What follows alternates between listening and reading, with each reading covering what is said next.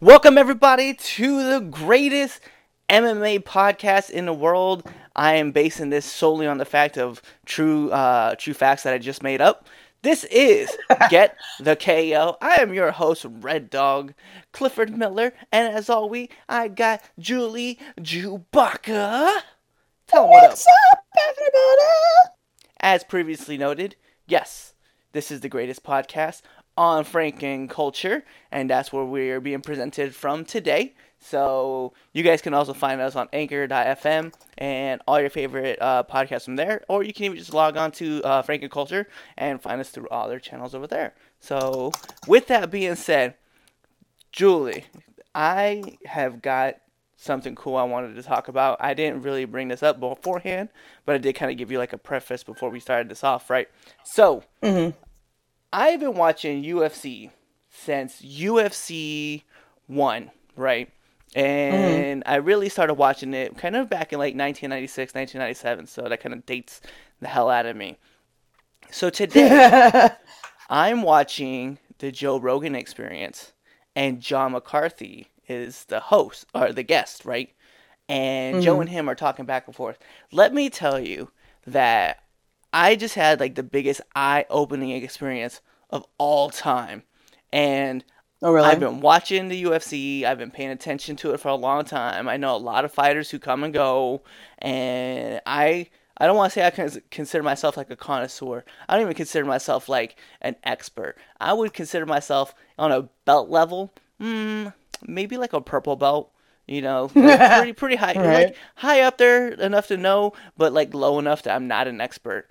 But let me tell you, listening to Joe Rogan and John McCarthy talk about UFC, talk about MMA, talk about different fighters, I went from feeling like a purple belt to not even being a white belt. Yo, I feel that every time I turn on, like, because I watch Joe Rogan's podcast a lot with my husband, and especially when they do, like, the MMA show, the amount of times where I've just sat there and I'm like, okay, I'm just going to listen to the professionals. Please tell me what I don't know. Please, MMA gods, bless me with your knowledge. Right. I'm a big fan of Big John, like, overall, because of the fact that he's so knowledgeable, especially because he's a walking Rolodex for all the rules.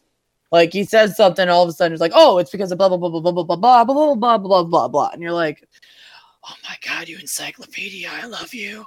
Well, so like, much. He was talking on the podcast about how he was on a committee to develop like a bunch of rules that have been going on now. Like, for instance, like the one rule that everybody's been like discussing about is the 12 to 6 elbow, right?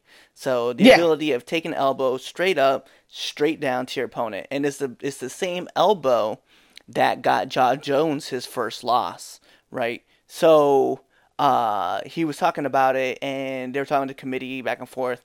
And during the Ultimate Fighter Season 2, he was talking to James, I think, and James asked him, hey, can I throw this elbow?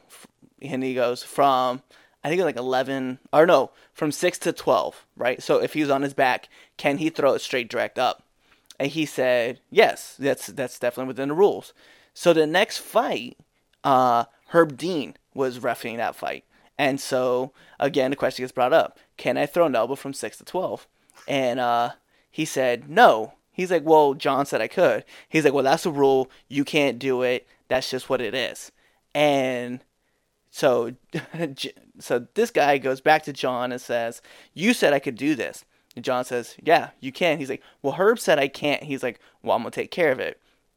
So he goes and talks to Herb. Oh. And Herb says, he's like, hey, you know this elbow is allowed. He's like, no, it's not. He's like, yes, it is. He's like, if you're looking at a clock on the wall, 12 to 6, that's the way it's supposed to go. He's like, but if you're laying on your back looking at the ceiling, 12 to 6 is the same exact way. He's like, that's not the rule.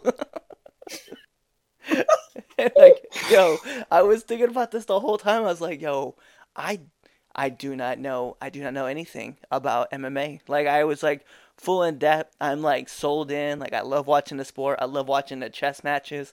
And these guys were just rattling off names. And I was like, man, like, I knew a lot of fighters, but these guys, like, they're right. Gods among men. That's why I like to watch the MMA shows, or when Joe has different, different people. It doesn't even have to be from UFC. It could be people from Bellator or whatever. I like to have them on. I like to watch them when he has them on because of the fact of, like, if there's somebody I'm not 100% familiar with, or it's a fight at a time when I wasn't watching because, been in and out at some point at the beginning. I can go back and then I get to appreciate the sport a lot more because they're like, oh yeah, blah, blah, blah, blah, blah, blah, blah. And you're like, shit, I need to go watch that right now. Like, I need to pause this, watch that fight right now. Or you get an appreciation for somebody that you didn't before because of the way that they're describing their style. And you start looking at them in a different light because they appreciate them a lot more than you probably do at the beginning. They're able to go, oh, this guy is so good at grappling. Watch this, this, and this, and this. And you go back and you watch it that way through their eyes, the way they're seeing it. And you're like, holy shit. I just gained a new appreciation for this. Right. And I love that about the Joe Rogan podcast for that exact reason. Yeah. Because it's like, hell yes. And then there was a fight that they were talking about. And Hickson Gracie, like, he was like the best of the Gracie brothers. And like, Hoist will always tell you that, hey, Hickson is the guy. Like, I can go roll with him 100 times. Yeah. I'm going to get tapped out 100 times by my brother.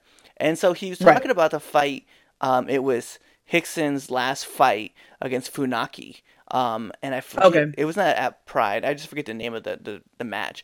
I had no idea. I totally forgot about this kind of stuff. And these guys have probably lost more knowledge than I'll ever know. Which is like, it blows my mind. So anyway, I'm like watching the fight and I stopped watching the podcast. Like, I legitimately hit pause and I went to watch this fight. So similar how you were just talking about it.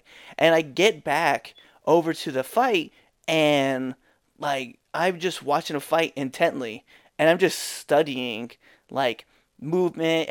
And for people who don't watch MMA as much as maybe like you or myself or even Anthony, Ghost, or even like Quick Nick when we had him on a while ago.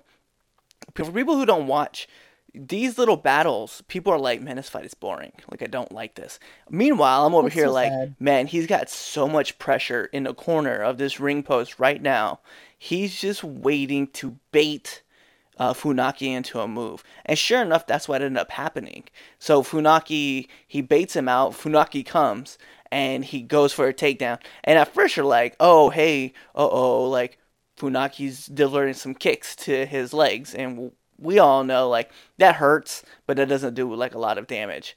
Then all of a sudden, like Hickson gets up, he goes in for like a crazy takedown, gets a takedown, ends up in side control. And as soon as I saw Funaki in side control, I was like, Hickson's going to lose this fight right now. And sure enough, the way Joe Rogan explained it too, and I know like we're talking about the Joe Rogan Experience a lot on this podcast, but trust me, it plays a lot into what we talk about. But he was talking about, I guess one time he was with Hickson Gracie at his house, and Hickson was talking about techniques and stuff that were not working out. But I guess the way he explained it is, there's always a lot of space. But let me tell you, when we start in neutral position at 0, and we go to step 1, we're not going back to step 0. We're going to step 2, and then 3 and 4, and then eventually it's just checkmate. And I was like watching this moment, and I got to watch this moment where he's in side control, and Funaki's trying to fight to get back into half guard. But what ends up happening is he goes up, he gets in a full mount, and at this point, there's a wrestler's grip going on. So 2 hooks right behind Gracie's head. But you only know it's a matter of time before this grip breaks. And sure enough, Hickson is just delivering punches. Right, bam, bam, bam, bam. And they just... The grip lets go. Hickson rolls over to his back and tries to grab his face. He's like trying to answer the phone. Right when his hand comes up, bam, the choke gets put on. And you just see the rear naked choke get tightened out. And Funaki is just, he just rides it out. He's not going to tap. He's not going to do anything. He just goes to sleep. And as soon as the ref, like, touches his arm, like, Hickson lets go of the choke, and it just looks like every other fighter. Like, hands just go limp.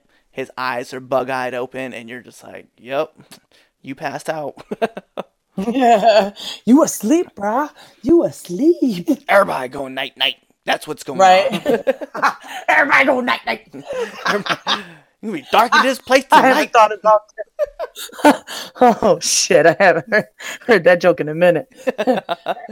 So, but that's legit what that is, though. Yeah. Everybody just, eyes go closed. Don't worry. You'll go to sleep very soon.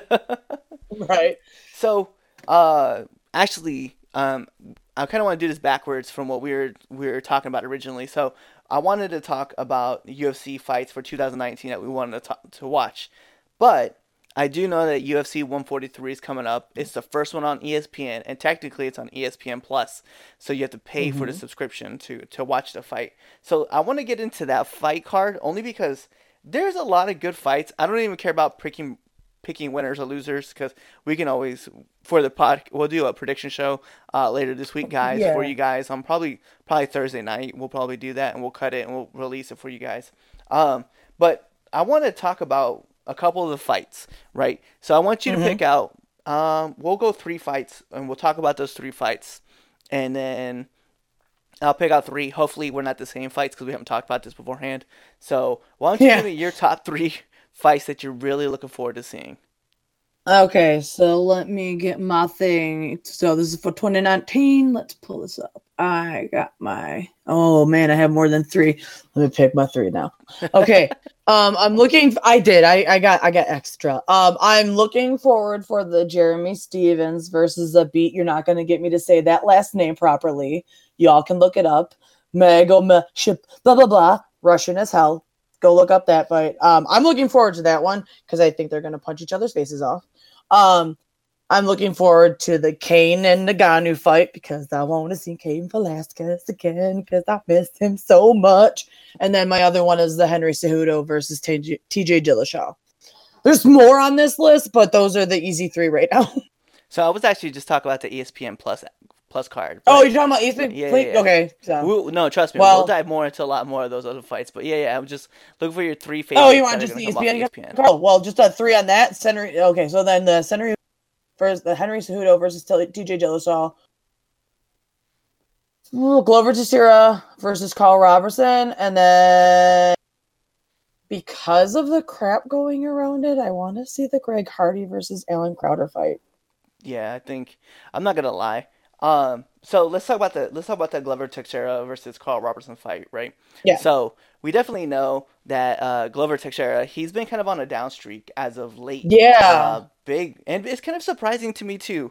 And I don't want to say it was ever since the what was it? The Roble Johnson fight, but it's been a long time since like anybody's really seen him win. I know it sounds rough to say it like that, but go ahead. If truth hurts, it does. And you're looking at a guy who was a title contender. Yeah, his last one was in December 16, 2017, and then he had lost prior to that, so he's not doing that well. No, and then we're talking about a guy who at one time was considered like a top contender, you know, and he was what was it? What did they say? He was Chuck Liddell's protege. Like, he's a guy who learned directly under Chuck Liddell. Liddell was teaching him everything. He was landing a lot of great shots. He used to always come in hot. Like, those were one of like the craziest things. And then he's got a decent record when you look at it. Like, if you just look at it on its face, 27-7-0. That's not a bad record, but those sevens are coming. Yeah, recently. Well, like, you know, you have anybody who's I want to say what top 10. Because where's Corey Anderson ranked currently? He's in like the top.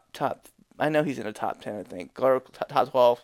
But anybody who's in the top ranked, like just Glover, just took it to the chin. Like we're talking about Anthony Johnson, we're talking about Alexander Gustafsson. He lost to Corey Anderson, so he's lost to some pretty big name guys, and he hasn't. And I'm gonna be honest, he hasn't really beaten anybody good lately, and that's like the sad thing to say. Yeah, he hasn't had a fight in which like he dropped somebody that was like, holy shit, Glover Teixeira's back like a motherfucker. Right. Like, I don't know. Hopefully Rashad, this like, is like a Rashad Evans. He beat Rashad Evans, but that's when Rashad Evans was. And I don't want to say it like this and sound very disrespectful. Rashad Evans was old. No, it's not, again, truth hurts. Yep. And then it's not trying to be rude. It's trying to be like realistic. And he got the win over. Sometimes age catches up with fighters. Yeah, and then he got the win over Jared Cannonier. But man, like ever since the Rumble Johnson knockout, like I just feel like he hasn't been him. He's really kind of he's held a few L's and he's working on trying to get back to himself, but he's nowhere near where he's gonna be at. And then on the other side, you have Carl, who just came off a win against Jack Marshman, and that would have been at UFC 230. But the craziest part is that, he had a loss, but his last loss was due to a triangle choke. And it's going to be interesting because it should be two guys who want to battle out and battle tough, right? So we're always looking for these guys who are going to able to throw hands.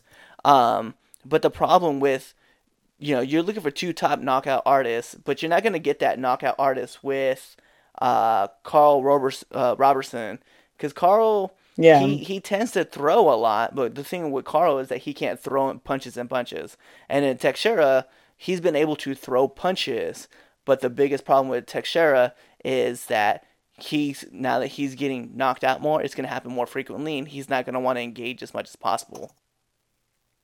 Right. Yeah, I'm interested to see how it goes, like. I'm hoping. I don't even know how I'd feel about it because of the fact of the. I don't know. I'm looking forward to the fight because I want to see if this is Glover just kind of not believing in himself and giving up. How you see that happens with fighters. They can't shake that one L, and it just sticks with them. And then you see that fight, and you're like, okay, you know what? I don't know. I don't know how this is gonna go with him. But I'm excited to see what Robertson does with him if it brings him out. Because, I don't know. Like I said, I'm just looking forward to it because of the fact of I want to see if this is Glover giving up. Right. I hope this L isn't stuck in his head. It's kind of do or die at this point. You can't keep taking L's. Don't let it shake your head like that. I want to see if this kind of fixes it up. No, I mean, and it definitely brings up a great point that, let's just call it what it is. If Glover gets beat this match, should it be time for him to hang it up? I mean, we did talk about it. He's 27-7. Like he shouldn't be at that point, but you've lost 4 of your last 7. Like where do we put you? Where do we tell you, like, look, man, and you're in the light heavyweight division, so it's not like you're right, and you're only going to take more punishment. One of the four, right. I think honestly what it comes down with him is if this fight is a loss early or it's like just a robbery, Robertson is just destroying him. Then maybe, but if he does lose, but it's like a split decision and nobody knows how it was going to go because Glover was throwing bombs or on top, whatever the hell it plays out. If it's something like that, then no, maybe not yet. Maybe try another fight because maybe this is him trying to get not let it, But if he loses easily, maybe it's time. Maybe figure out coaching. Don't mean that rudely. It's just if you can't shake the L and it's just bugging you that much and it's going to keep getting you punched in the dome or, choked out or whatever, you don't want to keep gaining injuries. No, exactly. Especially with, like, what we know about concussions nowadays. Like, it's definitely a huge concern. And, watching Glover, when he took that uppercut from Anthony Rumble Johnson, oh, my God, like, his legs It gets in your head, man.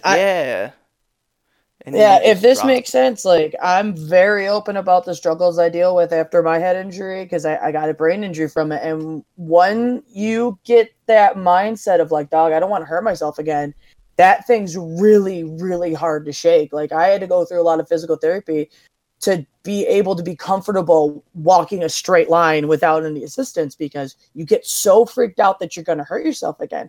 And if he's got that with punching, he's scaring himself that he's going to get that hit again, and that pain, or that all the crap that goes with the concussion. If he's afraid of that, like, he's got to figure that out now.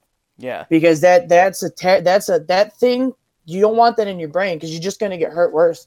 Right. You know, right. You're not going to be thinking about what I need to do, what I need to block. If you're just going, I don't want to get punched in the head, I don't want to get punched in the head. Okay, yeah, you didn't get punched in the head, but you just busted your knee because you were so worried about this that something else happened to you. So hopefully that's not the case. Hopefully this is something different. But if it is, I understand, man.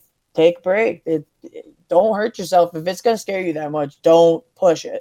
Right. That ain't nothing to mess with. Don't. It's like when Dana says, like, when a fighter is starting to think about retirement, then that's it. Then if it's in your brain, it's in your brain, man. It's starting to come at you. If you let that thing go in there, then you need to make the decision then, because if you let it build up, it's just gonna affect every fight that you're in. Right. So. No, that's 100%. So another fight that you had mentioned that you were interested in watching was the Greg Hardy versus Alan Crowder fight. So we're gonna talk about Alan Crowder, because Alan Crowder doesn't have a lot. If you wanted to find him on Wikipedia, you're not gonna find him, because he's just not on the page, right? So this is a guy who's coming in. He's 9-3. He's got 5 TKOs, 3 submissions, and 1 decision. And you can find all this stuff on ShareDog. So if you guys were trying to find him, you'll find him. So he is out of North Carolina. He is fighting with Team Kariaka, BJJ, out of North Carolina. So he is. It looks like this could be a pretty good test for Greg Hardy. And I only say that, and I don't want to be disrespectful to Alan Crowder, right? Because Alan Crowder looks like he's kind of set himself up. He looks like he's got some great guys that he's been able to beat, but. We're talking about Greg Hardy, who's coming over from the NFL after his domestic violence cases that had happened. Yeah. But with that being said, Greg Hardy is 3-0. He's got 3 knockouts, 2 of the most devastating knockouts I've ever seen on the Contender Series for Dana White. It was, oh my God, man. One of those was just a massive, massive blow. Right. Yeah. To, I forget what it's kind of the reason why I said, even though it's got a lot of controversy around it, I want to see that fight. You have to. I want to see how he does in this role. Now, hopefully he keeps his damn punches in the fucking octagon. That's cool. But that's where I'm at on that one. I'd like to see it. As long as he keeps straight and doesn't fuck up, like, you know, some fighters like keep fucking up. As long as he does that, I'm really excited. I'm really excited to see those 2 knockouts. Those are power. So yeah, I'm like, ooh, as long as you keep straight, boy, I want to see you punch people in the face. So one of those things that I've heard is that Greg Hardy has had like a big change in his character, right? And this is all coming from his team, right? Like when he first got into the fight camp, he was like angry. He was just punching as hard as he could. He had no self-control. He just wanted to beat people up. Like that's all he wanted to do. That's all he was aiming for. And he just kept continually, just kept trying to throw bombs on people and force his muscles and stuff like that. And they said like he eventually got to the point where he started sleeping at the gym and mopping all the floors after the gym, mopping the floors before the gym, like before open and close. Like he was doing a lot of like the bitch work that that you know normally people wouldn't do. And he was being very humble and in a gym. And after a while, like I guess his whole character flipped. And a lot of people said that he allowed himself to learn. Yeah. He really allowed himself to learn. I've heard that about wrestlers in the professional wrestling world when they work in the indies. Once they, even if it's not WWE, even when it's in the indies, once they get that mindset of like, I have to appreciate where I'm at now, it helps them overall. So that doesn't totally shock me that once he realized like, hey, I'm not just here to punch the bag. There's a whole experience behind this. And if I can experience it, I could appreciate what I'm going through a lot more. Hey, good on you, bro. Good on you. If it helps also with whatever's going on inside of him, that's fantastic. Yeah. Because people need that release. But, you know, and like a lot of people are going to hold this on the UFC. A lot of people are going to hold this on Hardy. Obviously, domestic violence is not something that we play around with, especially here on this show. Especially.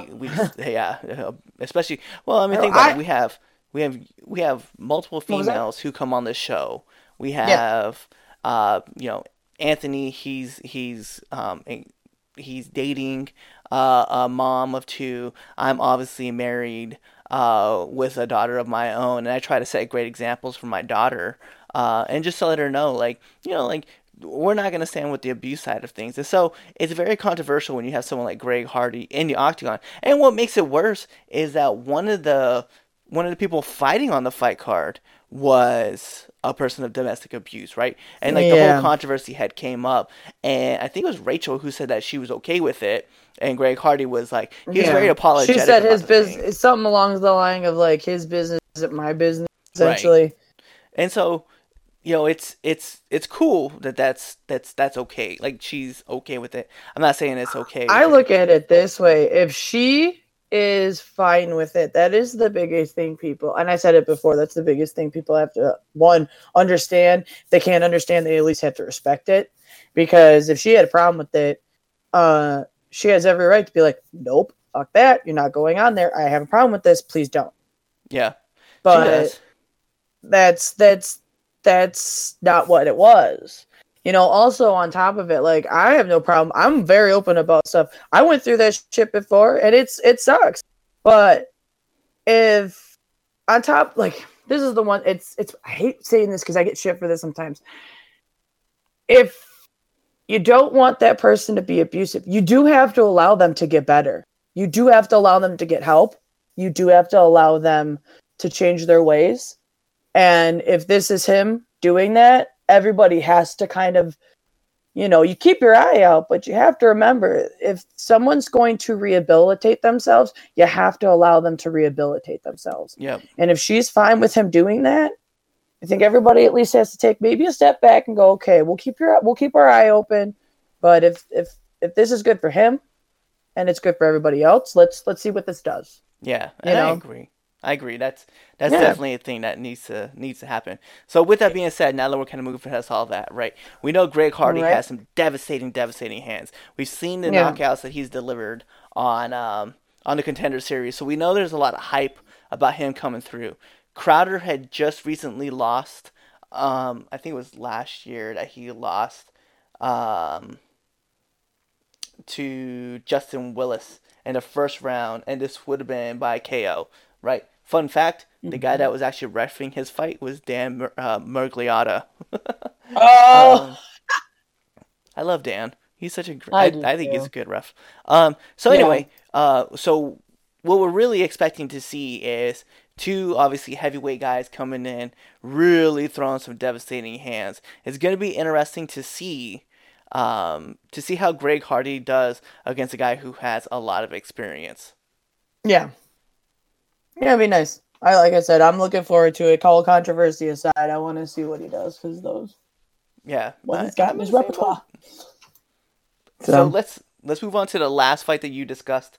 Henry Cejudo versus TJ Dillashaw. So I have done a lot of the talking on this part, so I want you to kind of like give your insight into what you're expecting.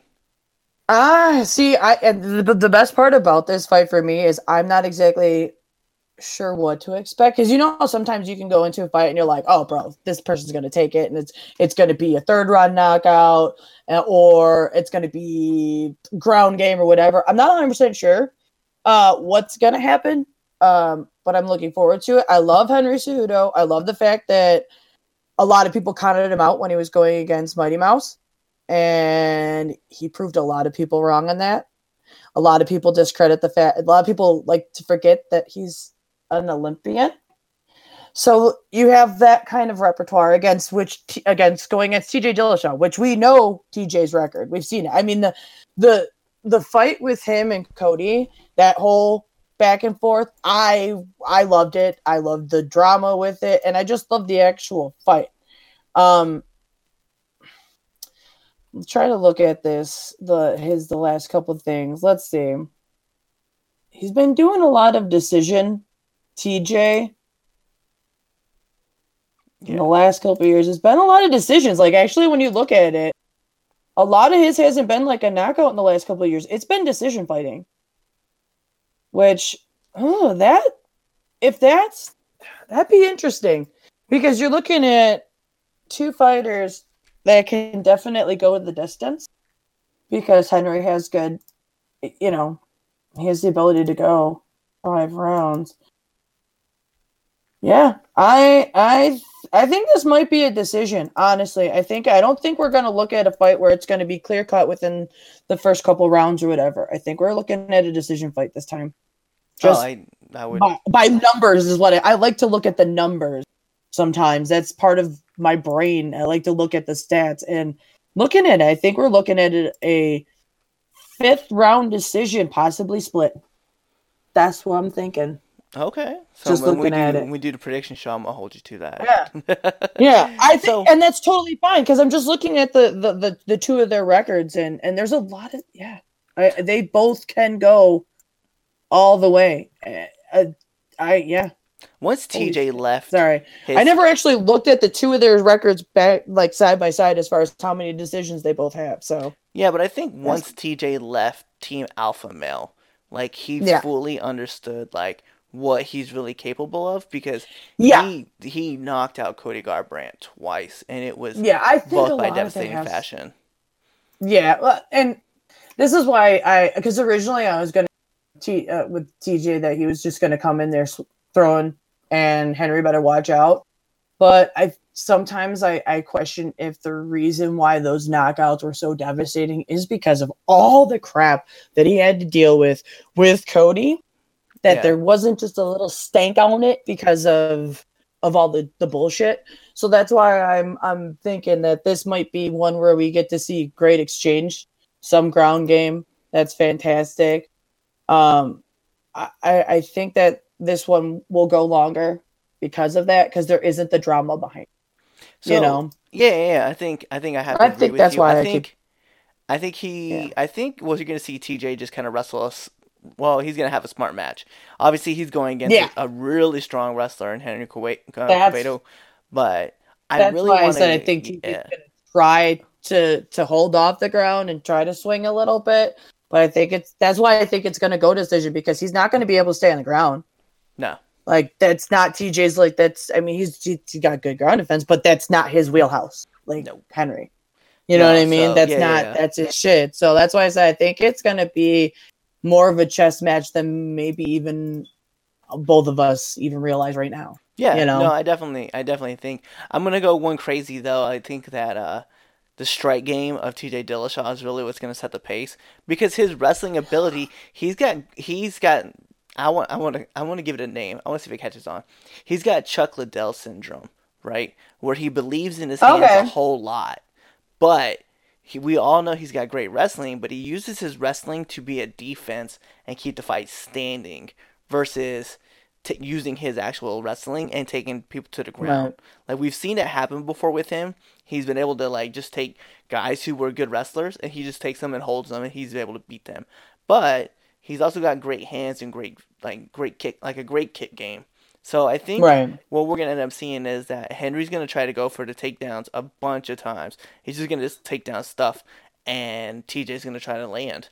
You know, the one thing I thought was crazy, right, is that if TJ wins this fight at 125, right, he will have the 125 and a 135-pound belt, which it's been noted that, and it rumored, I should say, it's been noted that he said it before, but it's also been a lot of rumors that the UFC is trying to close down the 125-pound weight class to open up a 165-pound weight class.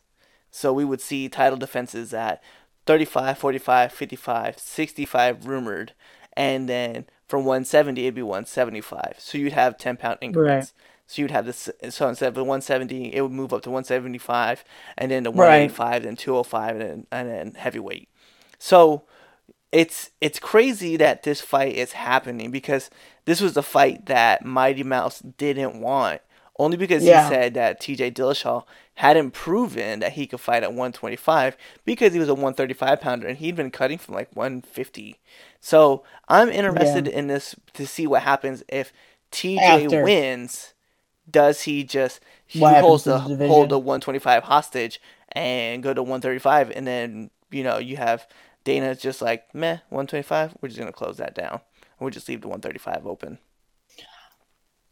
I could see that being what Dana wants to happen. I just don't know if Henry is going to allow that to happen. That's why I think there's going to be a little bit more of a back and forth because of that. I think Dana wants that to happen, though, to be honest. It doesn't seem like he gives a crap about the division anymore. So put it on a double champ and then dissolve the division and figure out another money area. I mean, It wouldn't shock me if that's what he's pulling for. Well, I think the 135 guys are exciting. He just can't find a way to market the 125 guys, unfortunately. No. He just can't. It's sad. At least that's the one thing that sucks about certain divisions. When you watch them outside of America, they can do so good in different promotions. But man, there's some that just cannot. You can't get them here. You can't. I mean, featherweight for women's a great example too. You can't get them here. There's other divisions, there's that division and other promotions, but that one's just a difficult one to keep. So if they can't promote it, it makes sense. Why lose out on money? Why keep trying to pay the contracts? Why keep holding these guys hostage and not have them fight? Give them the option. Can you move up? No? Okay, well, here, let me release you so you can maybe find something somewhere else. Yep. It would be a smart business move. You can fight at Bellator, or you can fight at ONE FC. You can join Mighty Mouse over there. He's doing right, right. And actually, I didn't know this until recently, but who else did I just read? Because Mighty Mouse and I want to say Eddie moved to ONE FC. Who was it again that I saw? Eddie Alvarez. Eddie Alvarez went over. He signed with... He do that like before the end of the year? Yeah, so back in October, like it was just not a thing that I expected. Because now you have a guy who won a Bellator championship, he's won a UFC championship, and now he's at ONE FC. Like this, right? I don't think people give Eddie enough credit for that kind of shit that he's doing that move. Like who else do you see doing that? He's the kid being like, well, I look at it this way. He's like, oh, by the way, I'm awesome here. I'm gonna go over here, and I was awesome here, and now I'm gonna go over here, and I'm awesome there. I enjoy people that do that. Go around, awesome challenge everywhere. Yourself. Yeah, like, hey, if you're good, that good of a fighter, and you can prove it, go to town, make money off of it, and sell your game, bro. Yep. So we've talked about your three fights, right? And coincidentally, two of my fights were on your card. The other fight that I'm actually very interested in, and it's for two reasons, right? It's actually the Rachel Osovich versus Paige VanZant fight. Right. And that was my number 4. Well, good. We have it. So we can talk about this fight, right? So it's interesting to see Paige VanZant be coming back into the UFC. She has been gone for a while. She's had some surgeries on some, tatas. So that's kind of the reason why she decided to hold out for a little bit. I'm not sure if she thinks that makes her more marketable or whatnot. But the reason I bring up this fight, right, is this is possibly the last fight of Paige VanZant in a UFC octagon, because it has been wildly rumored that Paige VanZant would like to join the WWE and make that transition that Brock and Ronda and Matt Riddle have all made over into that side. So what I'm really expecting from this fight is, obviously I'm expecting to see Paige VanZant go out there and win. She is a veteran of the octagon. This is Rachel's first fight, so she's got a lot to prove. But it's just interesting to see that some fighters, when they get to the end of that career mark, they're just kind of like, you know what? Whatever. I'm done. I want to go somewhere else. I want to make myself look better. And so now we have this possibility of Paige VanZant moving over, which, funny enough, Ronda Rousey does not like Paige VanZant. Like, right. It has been known that Ronda Rousey is anti-Paige. So I think what it could be, it'd replacement kind of deal. Yeah, it would be a great rivalry, but it'd be also a great replacement, because it's well noted that Ronda Rousey is coming up on the end of her contract, which is kind of weird to say, but she does want to be more of a mom. She said she wants to have kids, and she wants to have babies and stuff, and Paige would definitely be a good kind of slide in there, because she is a former UFC fighter. She's not a champion, but, she was on Dancing with the Stars and took second place, if that's what you want to, reward her for. Woo! But she's very tough. She's obviously going to learn a lot.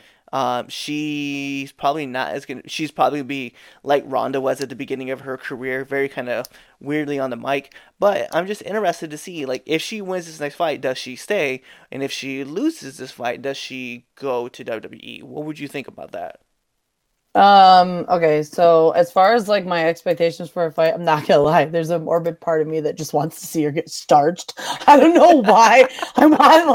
If she goes to WWE, I'm just boom, bye, new career. I don't know why that's so bad. I don't mind her, there's nothing against her, but for some reason I'm I kind of want Rachel to walk in and be like, oh, you're leaving my house now. That would be hilarious to me. But if that doesn't happen, cool, kick her ass, I don't give a shit. But if she goes to WWE, it'd be interesting, because she has the ability to do that thing that Vince and all them which is be that cute, marketable girl, which we've all seen, which I love. I loved when Chris Weidman made fun of her for wearing the outfits when she was she was on Instagram posing in the new Reebok outfits, and she was like, oh my God. And he did one, and I about died. He's like, hey guys, look at the new Reebok outfits. So she knows how to do that. So WWE could work with that. And she can kick ass in the ring, which means she can take the bumps, because she's taking actual hits, as opposed to, I used to be, and this ain't knocking no fitness models, but instead of being I used to be a fitness model and now I'm going into WWE, she'd be like, no, I've taken punches to the face. Let's see what I can do farther than what this is. So she could be, she could slide in there, like you said. But if this makes sense, I also don't think, okay, yeah, Ronda's at the end of her WWE thing. I don't see her leaving this quick. I see them giving her the ability to maybe shoot off and still be a mom and still stay with the WWE. Them show, because I could see them figuring out how to put her on television so she could do, still be a part of the family and then come back after the baby's born. If this makes sense, WWE has a really good way of sucking your soul out if you think you're going to leave them. And some people, whether it's by checkbook or by figuring out the angle that you wanted to go. So there's a part of me that I don't see her leaving just yet. But, and if that happens, that makes me happy, because that means if Paige does go, we might get that little rivalry, because it doesn't matter what weight class they're in WWE, know? It, Nia Jax is fighting Alexa Bliss, okay? So, and Nia Jax, big broad, Alexa Bliss, size of my pinky. So if that doesn't matter, we might be able to get that play out in WWE if they're smart. But again, that's that company. We all know they've made really bad decisions. So if she goes over, cool, because that gives her it gives her longevity. If she's not enjoying it, or she's not doing as much here, hey, go make money somewhere else. Kick some ass. Yep. And for a lot of people who don't know, the rumors of Ronda Rousey versus Paige VanZant and why there was such bad blood all stemmed off of a tweet. Was an Instagram picture that Holly Holm had up, and it was right after the Ronda Rousey fight. Holly Holm had won, and Paige VanZant sent her a message that said, "Congratulations to the new champ." And a few months later, Ronda Rousey apparently was at a party, and Paige VanZant wanted to meet her, wanted to get a picture with her, and as she walked up to say hi to Ronda, Ronda pretty much said, I don't fucking like you. Get the fuck away from me. And Paige kind of scurried off her way. And that was kind of like the moment. So whether there's like actual truth or not to it, but that is one of the rumors going around about happening. I feel so bad for saying this, but like, and I know I've gotten hate in the for this, but there's some times where I just want to be like, Ronda, why the fuck you gotta be a stank bitch? Like, there's some times where you hear stories about her where she's like giving like two to somebody for no fucking reason, and you're like, okay, I get it. You are a really good fighter. You're a pretty woman, but like, you don't need to be a bitch. Like, there's some times where you've seen her in interviews like that when she was going against Holly Holm and she was just running at the damn mouth about, you're a liar. And you're like, where the fuck did that come from? Bitch, chill the hell out. I get it. You're pumped up, but like, really? Come on. Well, like, sometimes I think I'm like, what the fuck was that for? Like, be creative at least. Like, well, if you're like, gonna do it, be like, you can't fight. Yeah, she's, you know? So Ronda's like a lot. And let's be real, Ronda, when she was in the UFC, she was always brash, which is what's really kind of weird for me, at least. And I know we talk about this a lot, about the WWE side of Ronda, where she's like all smiles and like her promo that she had done with Nikki and Brie, where she's like, guys, I just want answers. I was like, you know what this Ronda Rousey would have happened to this Ronda Rousey if she was in the UFC with that Ronda Rousey? That Ronda Rousey would have ripped her lungs out. Yeah, she would have eaten her alive. She would have made fun of her and been like, oh my God, you hanging out with all these people. That's why I giggle at this Ronda, the WWE Ronda versus the UFC Ronda, like now, like when she has this rivalry against that wrestler Becky Lynch in WWE, when they're on Twitter against each other, and she'll say some shit, and I'm like, what the hell? Like, dog, do you remember yourself like 5 years ago? Do you remember yourself 5 years ago? Ronda, you did an interview. You did an interview a few years ago, and somebody at Joe Rogan asked you, who do you want to fight? And you said, I want to fight Beth Correa in Brazil, because she's got a 0, and I couldn't think of a better place to take that 0 away from than in her hometown. Like, yo, that is some gangster shit to say. Like, right? You was like on some ballsy shit, and then you won, and then you said, I want to take out this person in Australia. And unfortunately, Holly Holmes got you. But my point being, right, that this Ronda, like Ronda, people forget, like Ronda, like, she's got teeth, and right, you know, and Paige is, and whether or not it's warranted, she just a stank bitch sometimes. Well, that's why I think it's funny. And I bring it up because remember, like there was an interview of a guy who he had asked Ronda, "Hey, do you really believe that?" Or no, I think he said something along the lines of like, "Hey, did you have enough sex this week for the fight?" And she's like, "All right, well, I'll take a question from someone who's not an asshole." Like, yo, like, who the fuck are you? Like, to ask that question to her, first of all, right, knowing that she's going to cut you because she's got those teeth. Right. And I think about Paige, right? Paige is like, she's kind of opposite of Ronda. Like, don't get me wrong, Paige could kick some ass, but the way she approaches fights is very cute and cuddly, kind of. You're just like, I just want to just like cuddle up with you like a little teddy bear, not knowing that this little teddy bear can also have some fucking teeth like a pit bull. Right, that's the reason this why little teddy bear, when she cuddles with you, is going to put you in a rear naked choke. She's got a nickname. Oh, cuddle. Her nickname is 12 gauge for a reason. Like, she's very deadly.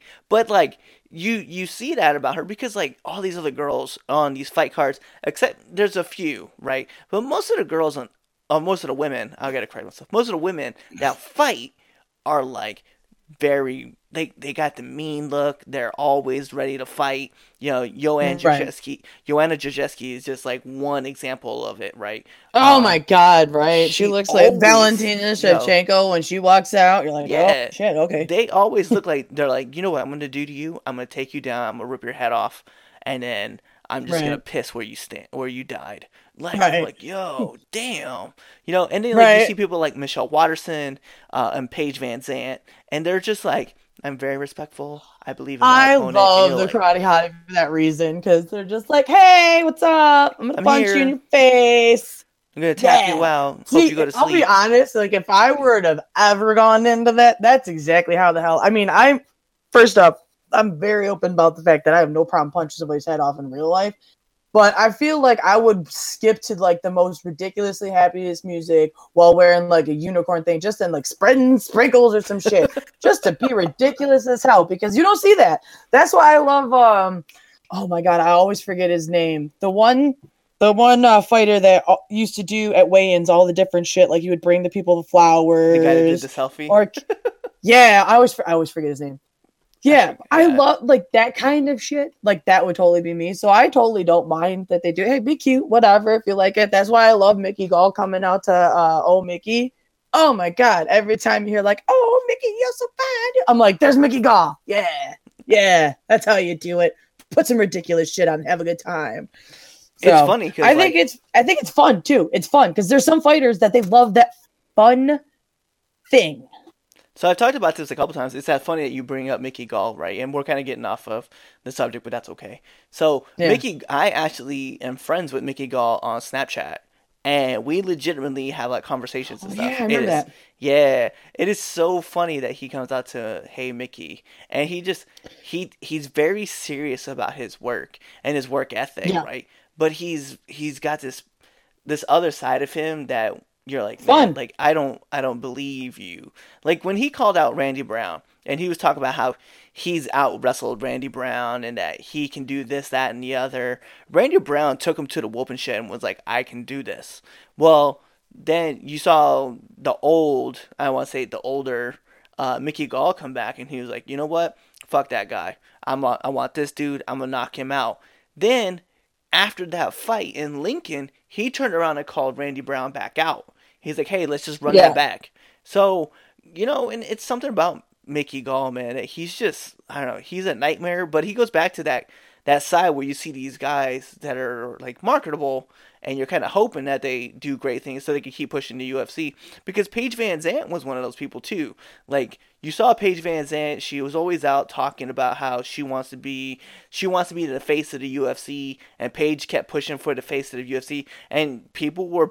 You know, Dana was pushing her and pushing her and pushing her, and then she lost to Michelle Watterson, and you were kind of like, all right, well, I guess Paige VanZant isn't going to be the face of the franchise. So Dana then goes, well, we'll give the face of the franchise to Michelle Watterson, and we'll see how far we can push her. And then she lost the next fight, and you were kind of like, great. Right. So... I find it funny. I kind of hope good things for Paige. Kind of circle this back all around. I hope good things for Paige. I want Paige to win this fight. But if she doesn't, and she decides that it's time to move on to a career in the wrestling organization, I hope it's with All Elite Wrestling. Oh, no, I would be on with that. I'd be fine with that. Because I know. For some of you guys who don't know... Julie and myself, we're on another podcast that's called Frankensteiner. It's found right here on Franken Culture as well. And we are ridiculous wrestling nerds, as well as, obviously, you guys can tell we're ridiculous about the MMA world as well. Bro, I'm just a nerd all around, y'all. We definitely, I was thinking about that too, because, we launched off a new podcast on Franken Culture, and I'm not sure if you saw it or not, but it's called Nerds at the Round Table. And I realized... I actually was sharing it on Facebook, telling people about it. Yeah, and I realized, man, I'm a huge fucking nerd. Like, and I'm okay with that. Like, I really am good with that. Bro, I embraced that a long time ago. Actually, on my arms, I have a bunch of tattoos on my arms, and, like, I have the word dork and nerd tattooed on my arms, and every time someone says like, does your arms say dork and nerd, I'm like, yeah, and they're like, what the fuck? I'm like, bro, I'm taking it back. Like, you're not gonna bother me by saying it. Oh, you're a nerd. I'm like, oh yes, I enjoy the shit that I like. Oh god, fuck my life. Oh, I found happiness. Anyone's like, oh, you watch comic book movies? Yes, I enjoy them. Yeah. I'm a Marvel fan, what's up? Like, anytime someone says something and you nerd out, I'll be like, I'm sorry that you have not thing that you enjoy in life. Please go away. Yo, it's funny because I bring that up too, right? And it's funny that you bring it up that you have dork and nerd tattooed, because I have a red dog tattooed on me. I have a red pit bull tattooed on me. Let me be more specific. And the reason I have a red pit bull is because, as I've introduced myself on this show numerous times, my name is Clifford. and kids in high school, right, and kids in elementary used to be like, oh, like the big red dog, come here, boy, ha ha ha, come here, boy, and like, yo, and it used to piss me off. Like, I used to get so mad, like, I would cry. Like, I would have tears in my eyes. I would be so angry, and I would be angry at my parents for naming me Clifford, right, for so right. long. And when I was in the military, I don't know, just one day I walked in my friend's room, I was like, do you want to get a tattoo? He's like, yeah. He's like, what do you want to get? I was like, I don't know. I'll figure it out when I get there. Like, it was a legit right. thing. And so we drove over to this place called Bonsai in Aiea, Hawaii. And sure enough, I saw this flash tattoo. I was like, I want this dog and I want to get tattooed. And the guy was like, okay. He's like, but I told him, I was like, here's the catch. I want the dog colored in red. And he was like, right. Oh, he's like, okay, why? I was like, we'll talk about it once it gets tatted. He's like, all right. So as he's tattooing me, he asked me, he was like, why did you want this red dog tattooed on you? I was like, well, my name's Clifford. And he was just like, immediately got it. He's like, that is the greatest thing I've ever heard. Right. So I'm sitting there. I've worked in and out of tattoo shops, and man, I love when someone their story. Yeah. It's so funny. Yeah, exactly. And so, like, I still hear it now. People will be like, oh, what's your name again? Chris? I'm like, no, it's Cliff. Like Clifford, like the big red dog. Nah, you've taken the power back. Oh, got that. Can't take this. I'll take the sting out your joke every single time. So, with right. that being said, especially about stings being taken out of joke, let's talk about 2019, right? So, we know there's a lot of yes. great fights that are coming up. But more importantly, let's talk about three fights, the three fights that you had chosen, right? We'll refresh our viewers. Those three fights that you had picked out, one of those was the Ngannou versus Velasquez fight. Yeah, straight up, I will dump my Cejudo fight and tell you what my other one was. All right, well, let's go with this. So tell me about why Velasquez versus Ngannou. Okay. So, Cain Velasquez versus Ngannou. I'm just like that card in general. I'm actually looking forward to because I like Cynthia Cavillo. Cavillo. I don't know her last name, but I like watching her fight. But man, I miss Cain. I miss Cain so bad. And he's finally back, and I really want to watch Cain. Like, I don't mind this Francis Ngannou fight, but I really need to see Cain versus Stipe personally. I want to see them. I need to see the two of them fight. So that's why I'm like super excited about this Cain Velasquez fight versus Francis Ngannou. I actually don't give a shit. I don't give a shit how this goes as far as like how good Francis does. I want Cain to win, and I want to watch Cain and Stipe. Like, okay. That sounds so selfish, but Francis has kind of been irritating me lately. Like, it's like he hasn't figured out his goddamn cardio yet. No. And it's like, and Cain is, but I think with him not having his cardio, this is a good first fight for Cain to come back to, because you have someone that has screwed up his cardio and does, you know, he has to prove himself with wrestling and stuff like that. So it's going to be a good challenge for him. So, right. Yeah. So I'm looking forward because of that. Because if Francis is going to win, he's going to have to figure out how to stop that. He's going to have to figure that out. And I don't know if he can. I don't know if he figured it out, because sometimes he doesn't take his training seriously enough. Yeah, I don't give a shit if you get in the, you know, the Russian from Rocky IV kind of treatment with the different machines. If your mental game ain't on there, you're not believing in yourself or something halfway through the damn fight while you look at your mouth wide open, looking like you haven't breathed in 2 years. If he hasn't got that under wrap, the Cain Velasquez fight is going to be a cakewalk for him. Right. Straight up. That sounds rude, but it's going to be cakewalk. And if that's it, cool. Everyone's like, oh, I need to see DC versus Cain. I don't care. I don't think that's going to happen at all. I don't see the two of them fighting. I don't see that being DC's retirement fight. It'd be cool. I know that Cain would do that for him. but that's not where my investment is. I want to see Stipe versus Cain because you're looking at someone who legitimately broke a record in Stipe versus someone who has been considered one of the best UFC heavyweights. So I want to see the two of them go at it. I need to see that fight. No, and yeah. I mean, I agree. That's a legitimate fight that I would like to see too, Stipe. You know, one of my dream fights I put for 2019 was Velasquez versus Derrick Lewis. Like I know Derrick Lewis has body issues. I know. I don't care. I could always watch the Black Beast fight.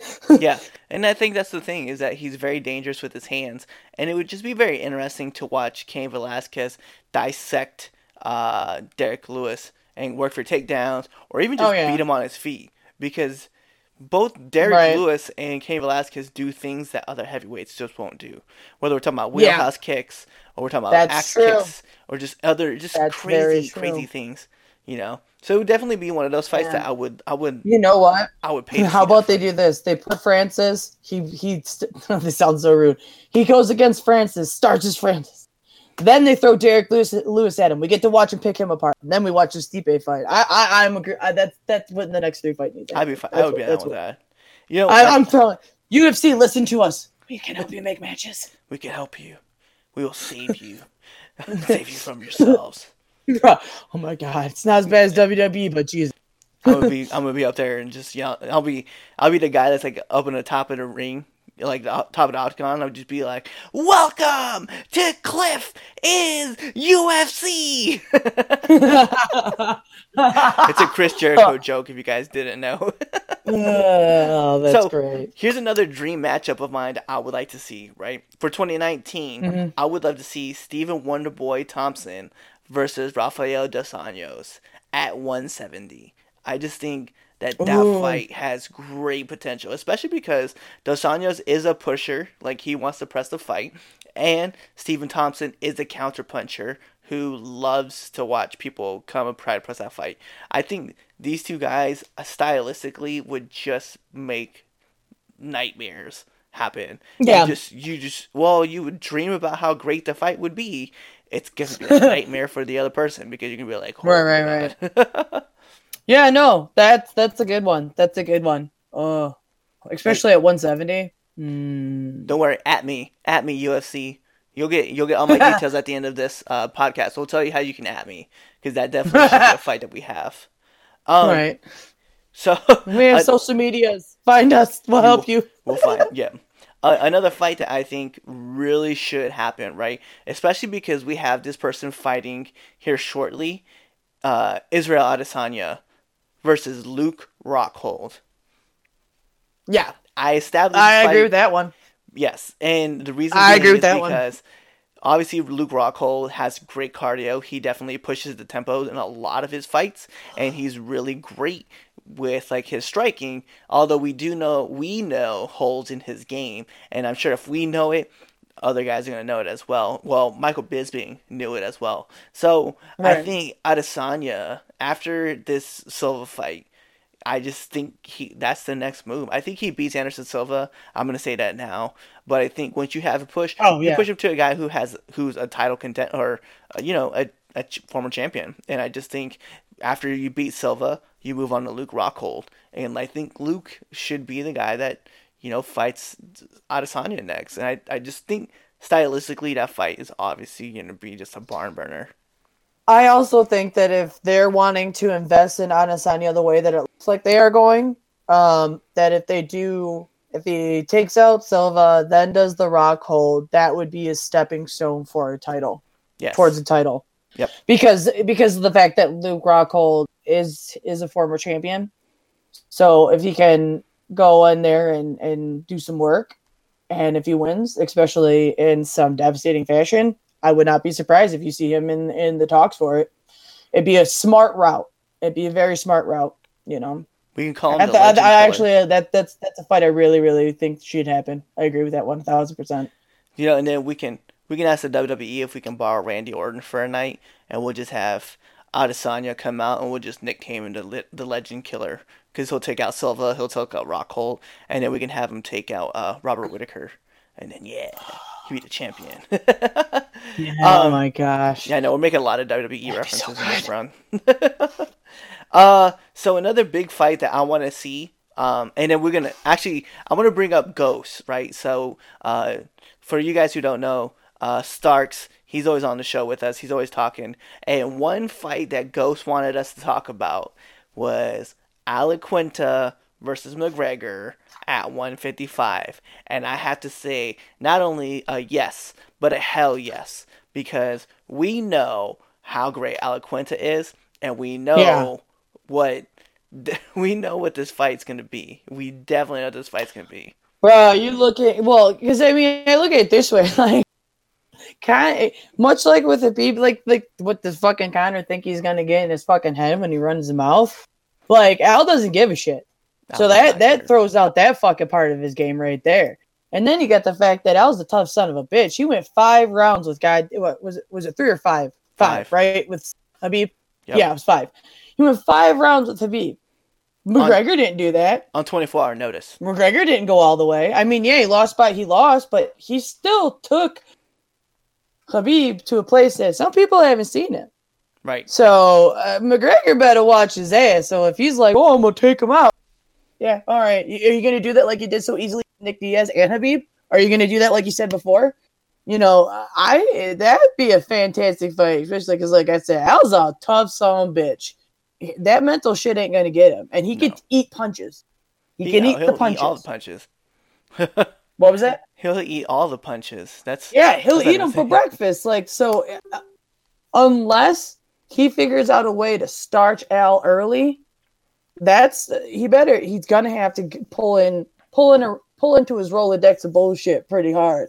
Yep. Because if the punches that he thinks are gonna knock him out don't knock his ass out, because Al's got a fucking brick for a goddamn head, it seems like. If he just boom, boom, boom, and it doesn't do anything, oh, better watch the hell out. Better watch out. He's gonna get started. And the thing is, I don't even know if this makes sense. I see Al being like, yeah, he could just be like, and just, I think he could starch him, but I also see him kind of being like, oh, fuck this. Let me see if I can get you in something and make you tap like a bitch. You know what I mean? Yeah. Like, I could see him being like, shut the fuck up, Connor. Like, nah. Kind of like how it was great when Nick Diaz did it. When he put him in that rear and you're like, oh, that's the way to do it. I could see Al doing that, being like, "Oh yeah, let me start you," but no, let me get you in like an arm bar or a Kimura or something in which I need you to tap your living ass off. I could see that happening, and I'd be living for it all day. So another fight, and I'll switch gears. We're gonna go to the women's side. Is actually Nunes versus Dorotimi. I already know, you know, Dorotimi is obviously a former champion. She was a champion at her weight class. She gave up the belt because she didn't want to fight Cyborg. Nunes won that belt from Cyborg.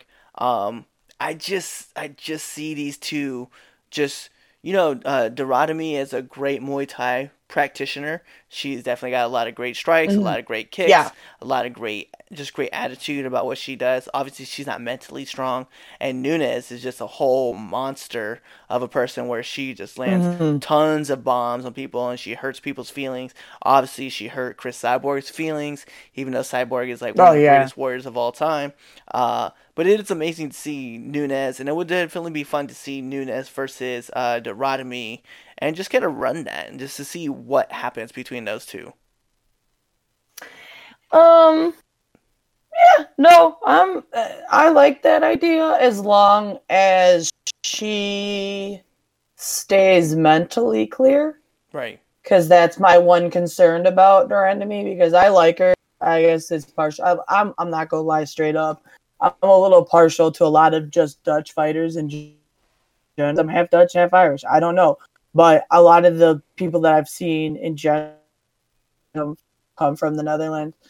I like the way that they push themselves, but my problem with her is the fact that she made stupid ass decisions, like those hits after the bell with Holly Holm. Right. The cashing out because she was afraid of Cyborg. As long as she don't let her fucking brain override her, that's an entirely different.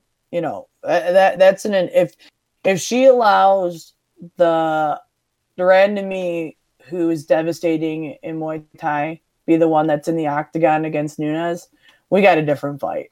But if shit's the same one that went, oh, my hand fucking hurts and I don't know if I can, then I don't know how it would go. I don't know if she would be able to handle it. Right. You know what I mean? So it all depends on where her fucking mental game is, because I was really disappointed.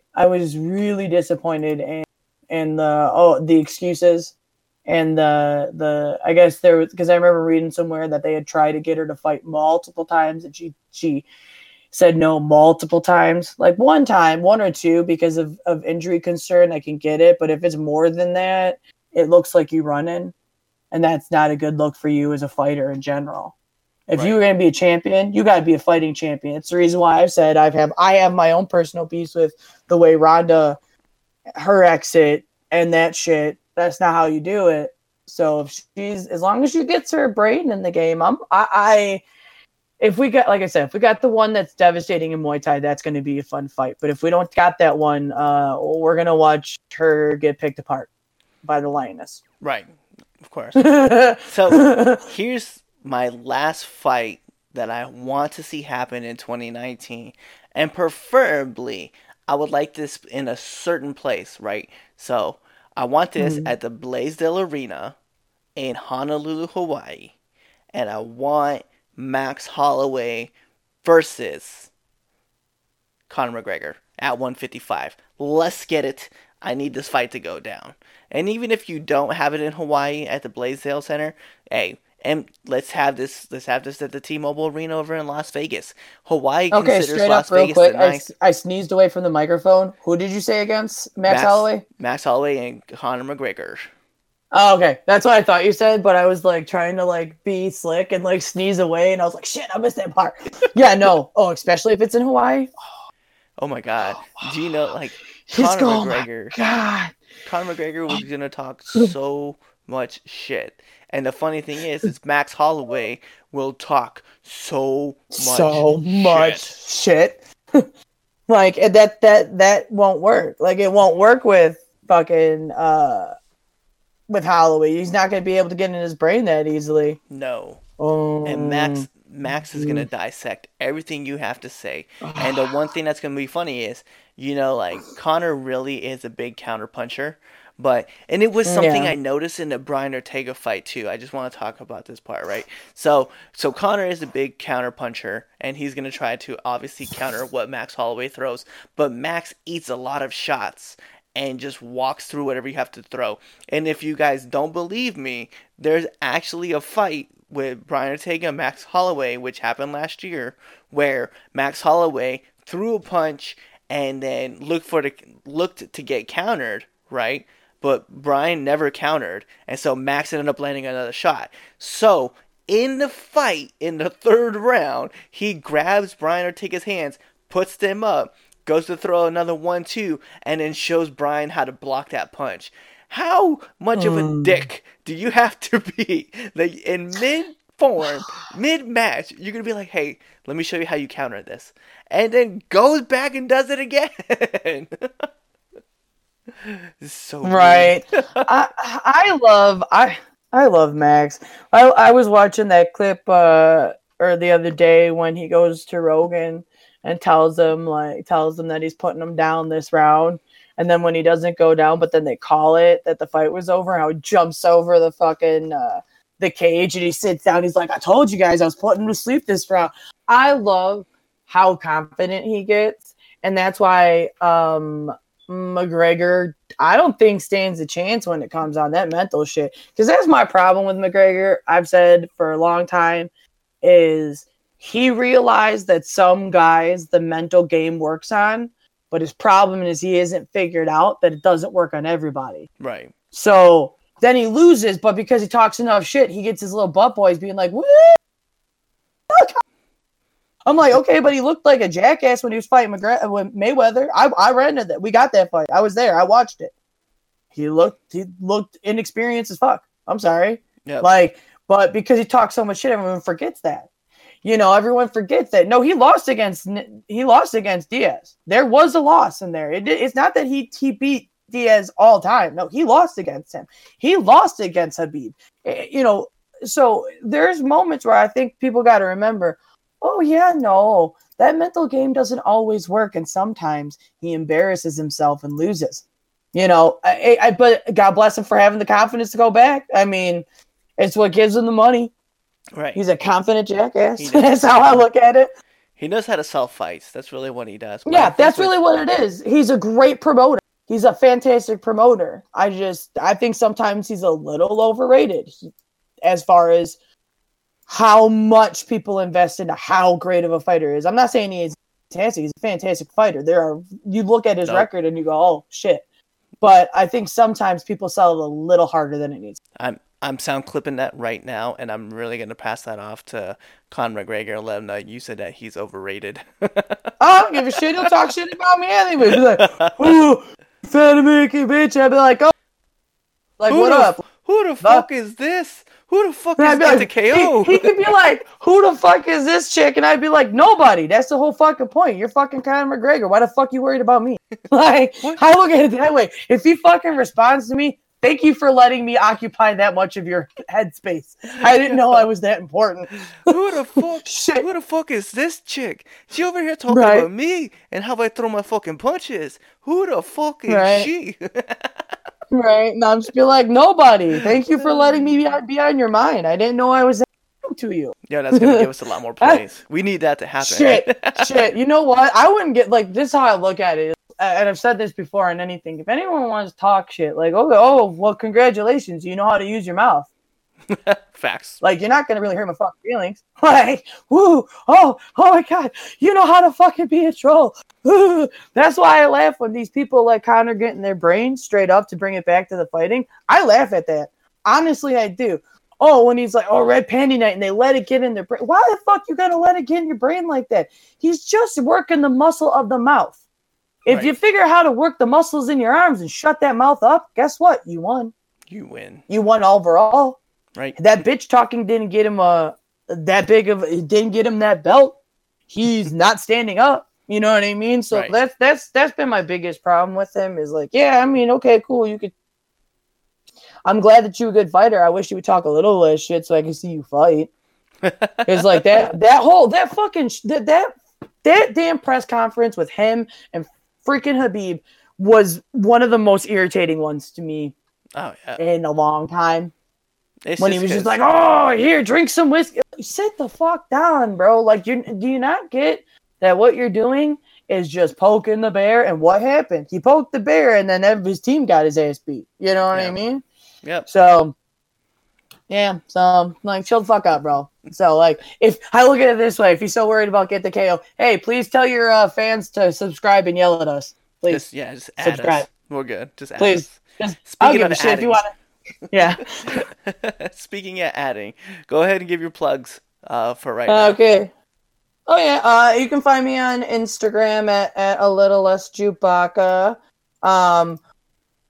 And yeah, on the Frankensteiner podcast. Also, keep an eye out. I'm going at much like how Cliff has a new podcast. I'm going to be doing another thing for Franken Culture about tabletop gaming. So, if any of you MMA fans out there also happen to like tabletop gaming, keep an eye out because your girl's going to be having things soon. And as always, you guys can find me on Instagram, Snapchat, as well as Twitter. At @CM_Miller85. Also, as Julie mentioned, we're on here on Franken Culture. I think we probably run the most. Actually, now that I think about it, because I do 3 podcasts on here now. So we have Frankensteiner, as well as Get the KO, and now we have Nerds of the Round Table. You're on for Frankensteiner as well as Get the KO, and now you have your tabletop gaming. Yeah, and if you guys ever need anybody on. So, I have no problem. Yeah, so I'm guessing you said that. You kind of cut out there, so I'm guessing you said that if we ever need someone for nerd stuff, you just want to jump on. Sorry, I pulled my mic thing out, so that was my fault. It's all good. Well, guys, that's going to be everything for us. Last thing that we're going to actually talk about, just real quick, just don't forget, remember, veterans, they're out there. They need your support as much as anybody in this world, whether the home front, overseas, guys, we're always thinking about you. We want to show you guys our love and appreciation. So if you guys need anything, go ahead and at us. Next week, we should have Anthony back. I know like he had some last minute plans, so you guys can catch Anthony Lujan. He'll be back on the podcast next week, or maybe even for the prediction show. So hopefully we'll get him on. Right. Also, with the jump off that veterans thing, take your politics out of it. Everybody going through hell right now with not getting your paychecks because of this shutdown. God bless you. There's a lot of resources. If you need anything for your friends, your family, or anything in need, there are a lot of resources to help you. Reach out to any of us. We can get you to the resources. You're not alone. We're here with y'all. Yep. And with that being said, Julie, go ahead and tell them bye.